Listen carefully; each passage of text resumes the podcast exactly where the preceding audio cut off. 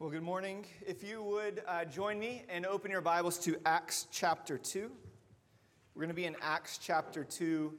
I'll start reading in verse 41, but we'll spend our time looking at verses 42 through 47. If you want to use the Pew Bible, that's going to be on page 911. That's page 911 in the Pew Bible, Acts chapter 2. We'll begin, begin reading verse 42 in just a few minutes. If you don't know me, I'm uh, Josh. I'm one of the pastors here. And uh, it's not often that I preach that Stephen's actually here. So um, glad you're here, brother. You normally do the call to worship. So uh, my first words today are to preaching uh, to you all. So I'm thankful for that. This passage, um, I've been thinking about it for about three weeks. And I might end up like Joseph a little bit, where there's often times we've seen in Genesis where it just like this little aside, he's crying. Um, that has been uh, my story as I've been thinking about this passage, not in sadness, but it's actually tears of joy. Because as we get into it, I, I think you'll see it's a very sweet passage. Hopefully, it'll be very encouraging to us as a church. But at the same time, I hope it challenges us. Two of the reasons, and these are just two of many reasons um, that I can think of, I'm thankful for this passage, helping me reflect on this church, is one, just a couple of weeks ago, four of the elders from our church and a few other men went to a conference in Kentucky. And I'm just thankful that I get to do life with these men. Riding in a car for eight and a half hours with them. They had to put up with my driving for most of that. But just thinking, God, thank you for these men. And then standing with them, singing praises to God, saying, God, thank you for these men. And then the second of many, many things I could say today is I'm thankful for this body and my community group because you know me. And I think uh, maybe if I could say the words of Pastor Stephen I've heard, heard him say before is First and chiefly, I'm a member of Hamilton Baptist Church. I have the privilege of pastoring here. I know he means that genuinely, and I genuinely and deeply mean that too. Because there's no telling where I might be if it weren't for this church. And I don't mean where I might be somewhere else pastoring, but in life. How much sin has God kept me from, spared me from because of this body who knows me. The deep friendships that I have that will last forever. And I know they continue or will continue to nourish my soul and remind me of Christ. And so for this passage, I'm very thankful it has been before me for the last three weeks. Yet also, I hope it, it has challenged me, and I hope it challenges you because we still have work to do. We still have ways that we can grow as a body. We may be even tempted to be distracted by the things in life, things that allure us, our attention away from God and His people. And they can even be very good things, things that keep us from being wholly devoted to God and to one another. And so I hope this, in very many ways, is encouraging, but I also hope this is a challenge to us as a church. I've been asking God to do that in me and in us. So let's go now to Him in prayer.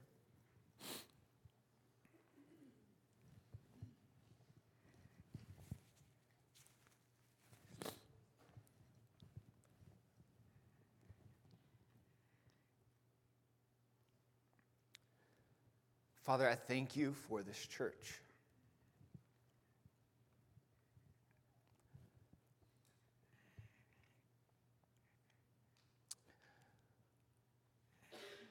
Would you use your word today to comfort the downtrodden?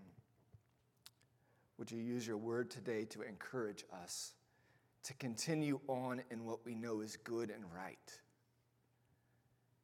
And yet, would you also use the same word to challenge us that we might be a people continuing to strive after you, our great God? We also thank you for families like the Weavers and some of our Patrick Henry students who will be moving on soon. We thank you for the Weavers and the time that they have been with us. We ask that you would help them to find a church in Guam quickly that they can be a part of, that they can live out this passage that we are going to consider in just a few moments. Be with them, guide them. And it's in Christ's name we pray. Amen.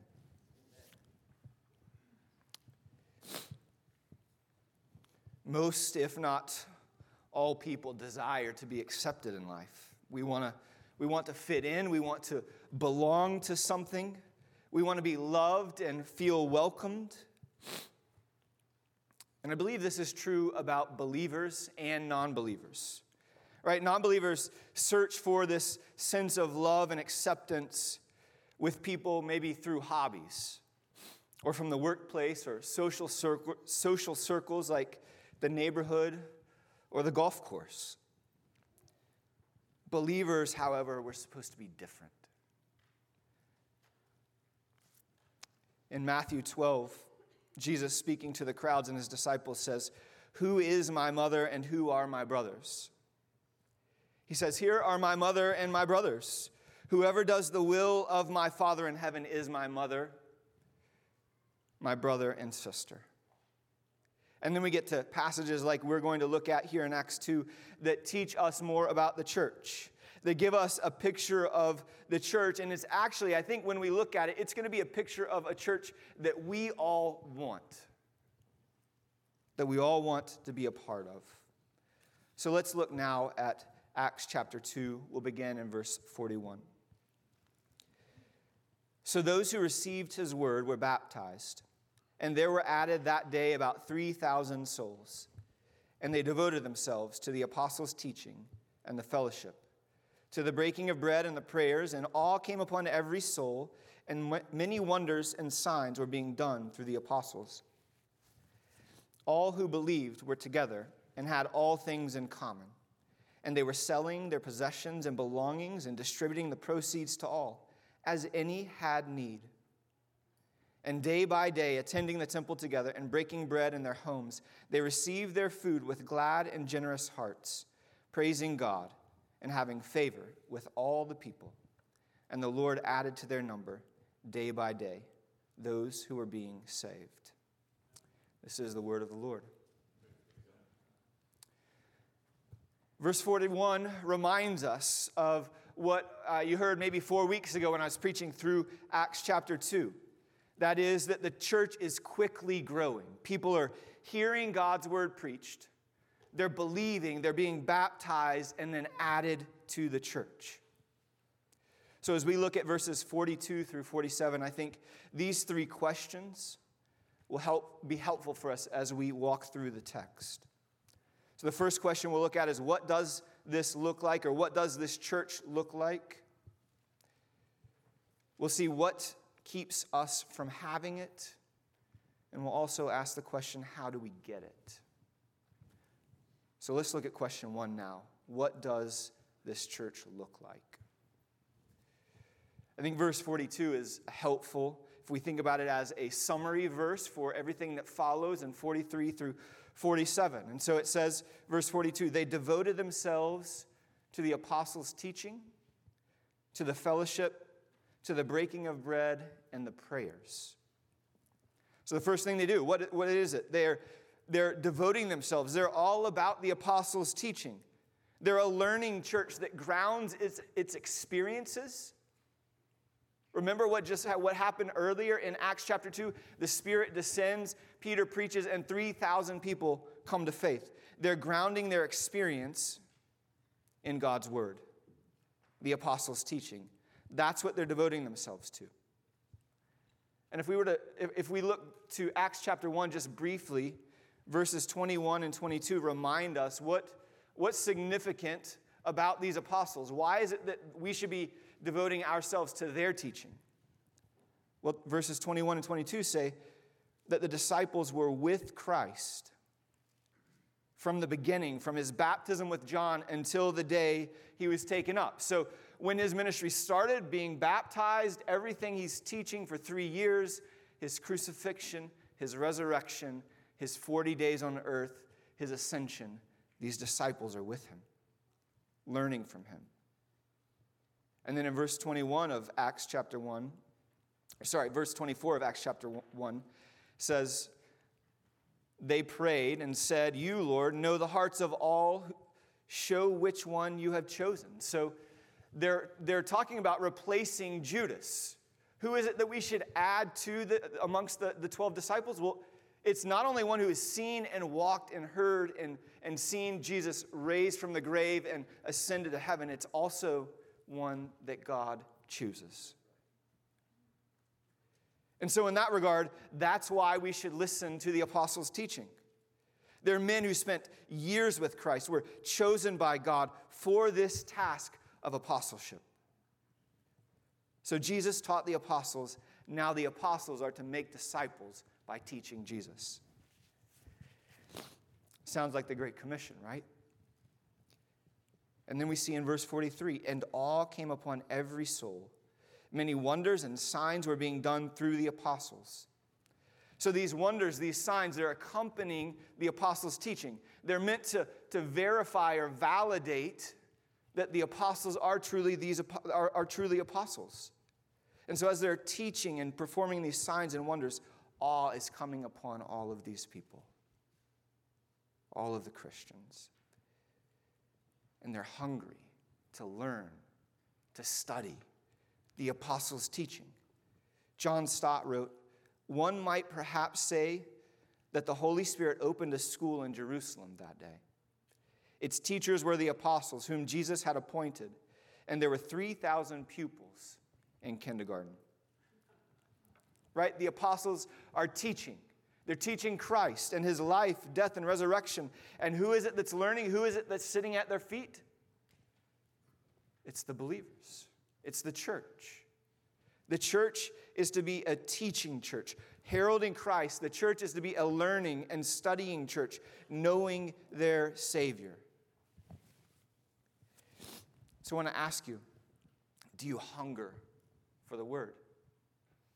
Do you hunger for the apostles' teaching? And I don't mean do you just come hoping to hear a good sermon. I mean, do you actually genuinely hunger to know God through His Word? That's even why, after we read Scripture, many times we say, This is the Word of God. Kids, students, we don't just say that because it's a formality. We do that with intentionality, reminding us it is God who speaks to us through His Word. And so let's be a church that's eager to study, that's eager to hear the apostles' teaching, the Word of God. But that's not all, right? They were also not just about the apostles' teaching, they were also about the fellowship. They devoted themselves to the fellowship. Many of you uh, who maybe have been Christians for any time now probably know this Greek word. I don't even need to tell you. You could say it's koinonia, right? And then immediately, what do you think of? Well, you're a Baptist, so you think of food, right? It's potlucks, it's big meals, and we sit down together and we enjoy a good meal. You can't get away from that if you're Baptist, okay? But fellowship in the biblical sense, it has something to do with you share something in common, you hold something in common together. And the early church held something in common. I think the Apostle John's words are very helpful right here. From 1 John 1 3. He says, That which we have seen and heard, we also proclaim to you. What is that? It's Christ. So he's seen, he's heard Christ, he's proclaiming Christ, so that you too may have fellowship with us. And indeed, our fellowship is with the Father and with his Son, Jesus Christ. So, this fellowship, it's, a, it's something that's shared in common. It's not necessarily food, although it's great if that comes with it. It's Christ, it's God the Father. That we are united with Him in faith And now, because we're united with Christ, we are now united together. We have something in common. We can fellowship deeply with each other. The early church did that. They believed this fellowship was so deep, this bond was so deep, that if you look at verses 44 and 45 with me, it reads, And all who believed were together and had all things in common. And they were, they were selling their possessions and belongings and distributing the proceeds to all as any had need. In the very beginning of 46 it says, And they did this day by day. So their, their fellowship is in what they've believed, their commonality is in what they've believed. And what results, it's not teaching that uh, we should be pro communism or socialism, but it's saying that your fellowship's built on belief and it leads to, guess what? It leads to eBay, yard sales, and consignment sales. Why is that? It's because, what is it? Their bond is so deep in Christ they're willing to sacrifice, to sell the things they have, so that they can then give to those who are in need. I've experienced this numerous times in the church. Most recently was yesterday. My oldest, Alana, is graduating from high school this year, to which we give thanks to God. And we're trying to bring in family her family and my family and my wife's family. And if you know anything about extended families, of course, it's never in your own um, family, but it's always the extended family, right? My extended family is messy. And we're trying to navigate what to do with all of this. And I'm talking about this with community group on Thursday night, and then again on Friday morning with somebody from my community group because he knows the tensions that are going on, and he's willing to step into the mess with me because we have fellowship in Christ. He sent me a text yesterday. It didn't say this, but this is essentially what he said is I'm willing to step into your mess to help you out, to bear your burden because I know you need it. To which I say, Praise be to God. I need this type of church. You need this type of church that's willing to sacrifice for one another. The early church's fellowship was built on their common belief.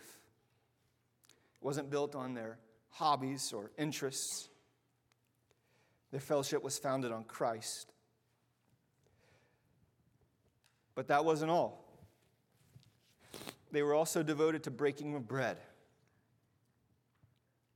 So, this exact meaning of breaking of bread here is debated. Some say it's strictly talking about the Lord's Supper, some say it's that plus uh, uh, uh, meals that they're sharing more than just as they worship together. And you see that also in verse 46. And day by day, attending the temple together and breaking bread in their homes, they received their food with glad and generous hearts praising God. I think probably both of those are in view here.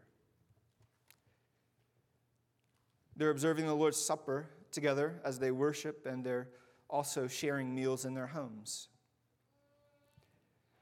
And even if we just think about the Lord's Supper for a second, and how that's a beautiful picture of the church and what we have in Christ, it's that the Lord's Supper pictures our fellowship with Christ, with God, because of Christ. But you don't do it alone. You do it here as a body because we're united to Christ and we're united to one another. And so the Lord's Supper, even what we'll take in just a few moments, as we take that, let's not just think it's just me individually, but it's us corporately, us together, rejoicing, celebrating what's been done for us in Christ, but we do it together.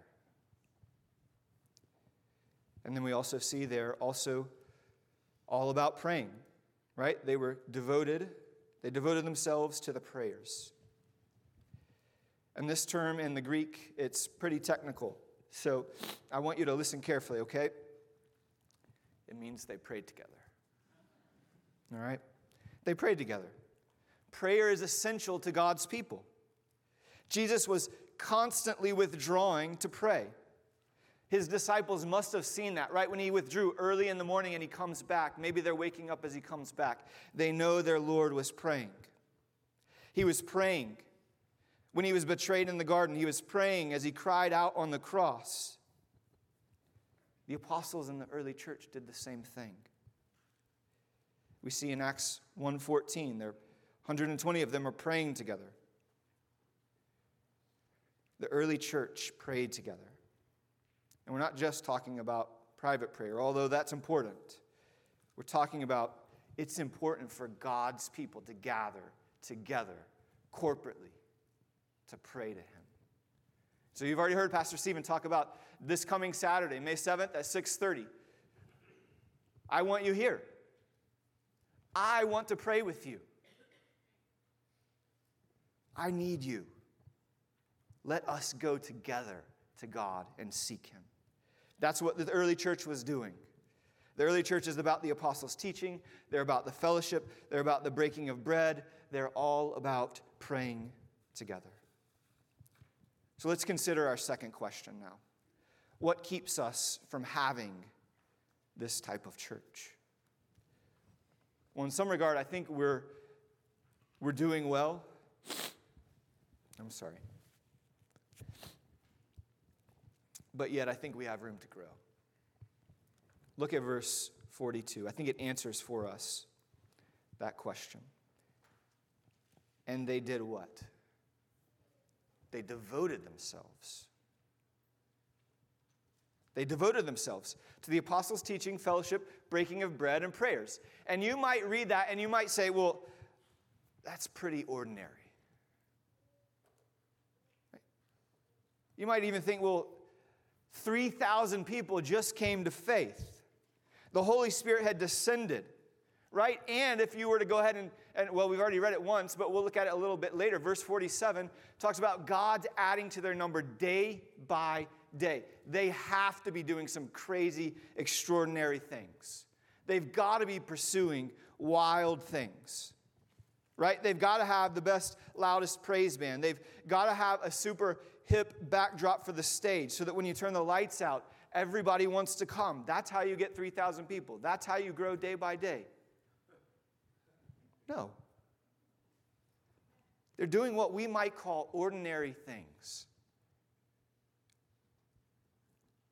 And it's not just doing, but it says they're devoted.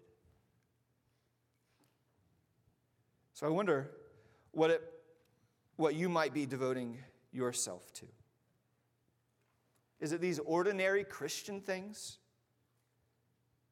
Or are you devoting yourself to students, baseball, or soccer, football, lacrosse, or track, or good grades. Parents, maybe you're devoting yourselves to your kids' sports, or to social media, or to work. I'm not saying that you can't do any of these things, right? I'm saying we should probably do lots of these things. But while we do them, we don't have to be devoted to them. There's nothing greater that we can do than to devote ourselves to the ordinary, you might say, disciplines of the Christian life. Because even though they're ordinary, it does not mean that they're not life transforming. So we should be devoting ourselves to the apostles' teaching, to fellowship, to the breaking of bread, to, to praying. Yet many of us shy away from that. We don't want ordinary, right? Michael Reeves, in an article from 2014, says Ordinary has to be one of the loneliest words in our vocabulary today. Who wants a bumper sticker that announces to the neighborhood, My child is ordinary student at Bumbling Brook Elementary? Who wants to be that ordinary person who lives in an ordinary town, is a member of an ordinary church, has ordinary friends, and works an ordinary job? we're prone to thinking our life has to count. We need to be radical disciples, taking our faith to a whole new level, right? And all of this should be something that can be managed, measured, and maintained, maybe even through Facebook and Instagram. But he goes on to say ordinary does not mean mediocre. Athletes, architects, humanitarians, artists can vouch for the importance of everyday faithfulness to mundane tasks that lead to excellence. But even if we are not headliners in our various callings, it is enough to know that we are called by God to maintain a faithful presence in His world.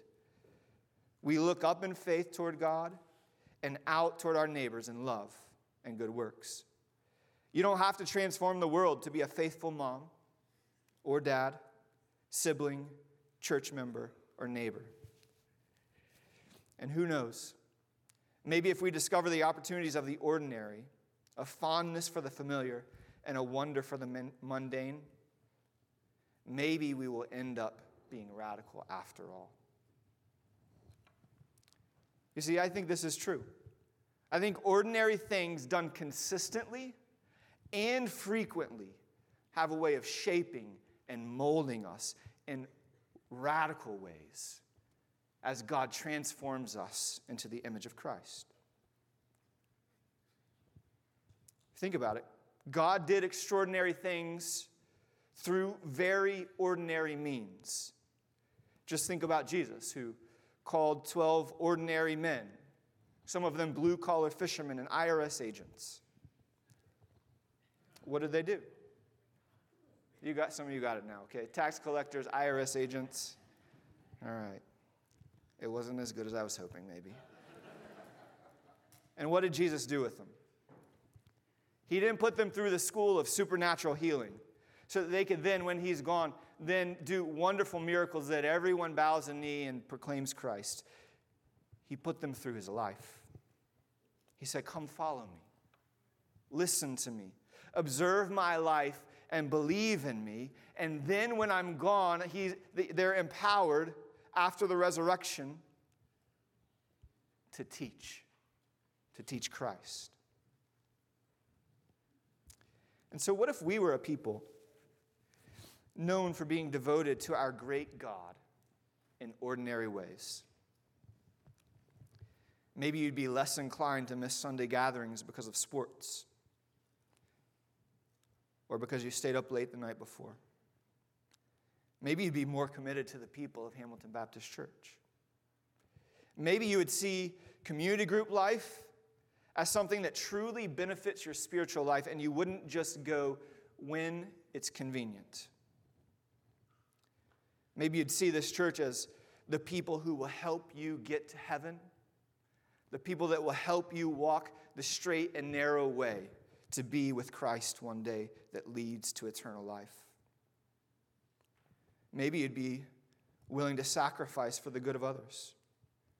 Maybe you'd be willing to take money out of savings so that you can meet the need of a brother and sister. Maybe you'd be willing to serve in children's worship once every six weeks. Maybe you'd be willing to greet people with a smiling face as they come in on Sundays, and not just because you're on the hospitality team. Maybe you'd be willing to hang out and talk with some of our youth, get to know them. And I'm not talking about teaching right now. Maybe you'd just be willing to come and hang out with them so that they know that there's somebody, somebody in their life that knows them, that genuinely cares about them, and wants them to know God loves you too. Maybe as we do ordinary things, Things like being devoted to the apostles' teaching, to the fellowship, to the breaking of bread and praying together. Maybe we would fall more deeply in love with God and his people. Maybe we'd be quicker to speak of him, of whom we delight in so much. And maybe God would add to our number day by day because we're constantly talking about Christ, the one that we delight in above all things. So, church, I pray that we would be devoted to the seemingly ordinary, devoted to the apostles' teaching, to the fellowship, to the breaking of bread and the prayers. And I know this can be hard. It's easy to be distracted. So, how do we get it? Your third question how do we get it? It's simple in concept, difficult at times to apply.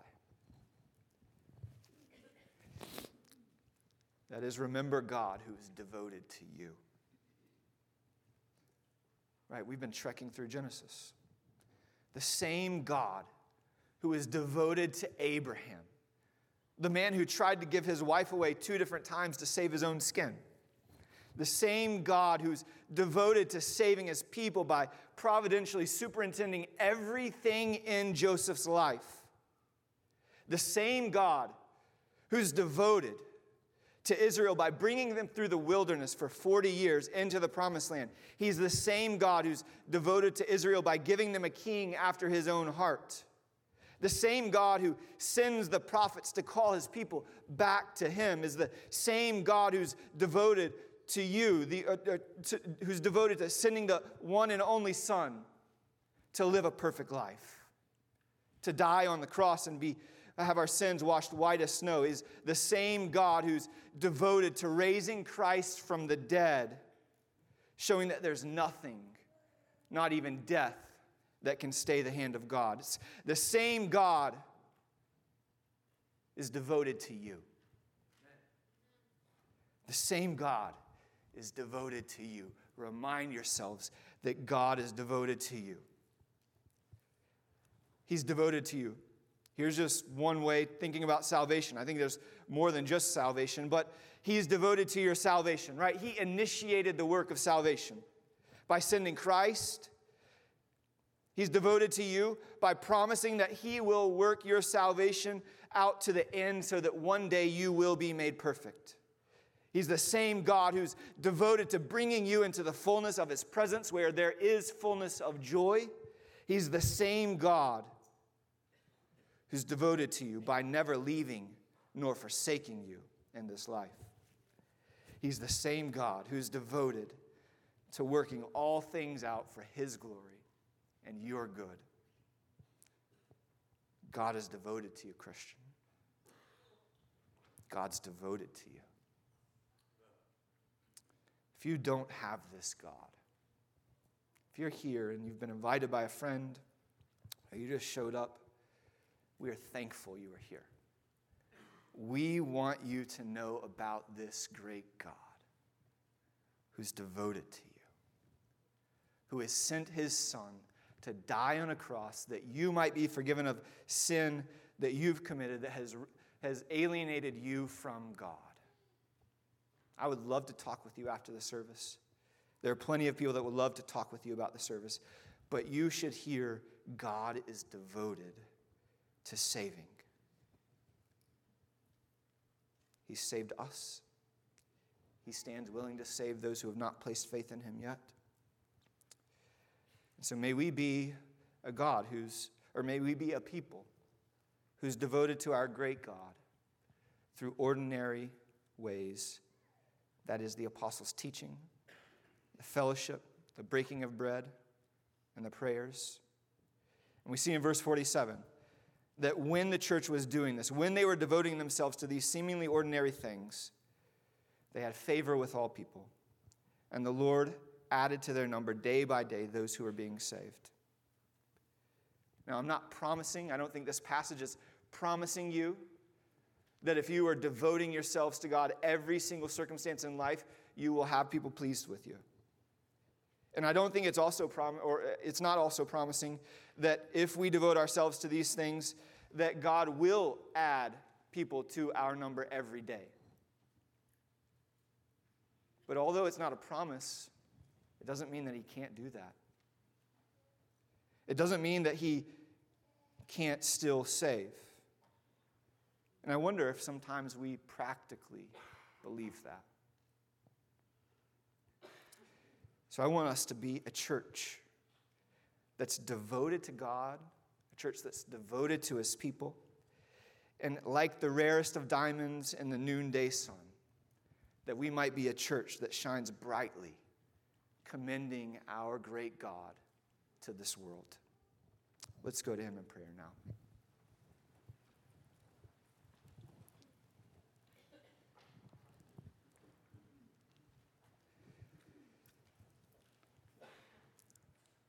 Father, we come to you today and we thank you for your word. I ask that you would comfort us, yet you would still challenge us, that we might be a people that are devoted to you, and that we'd be devoted to one another. We'd be devoted to the apostles' teaching, the fellowship, breaking of bread, and praying. Doing what seems to be ordinary things for you, our great God. We want to know you through that. As in Christ's name we pray. Amen.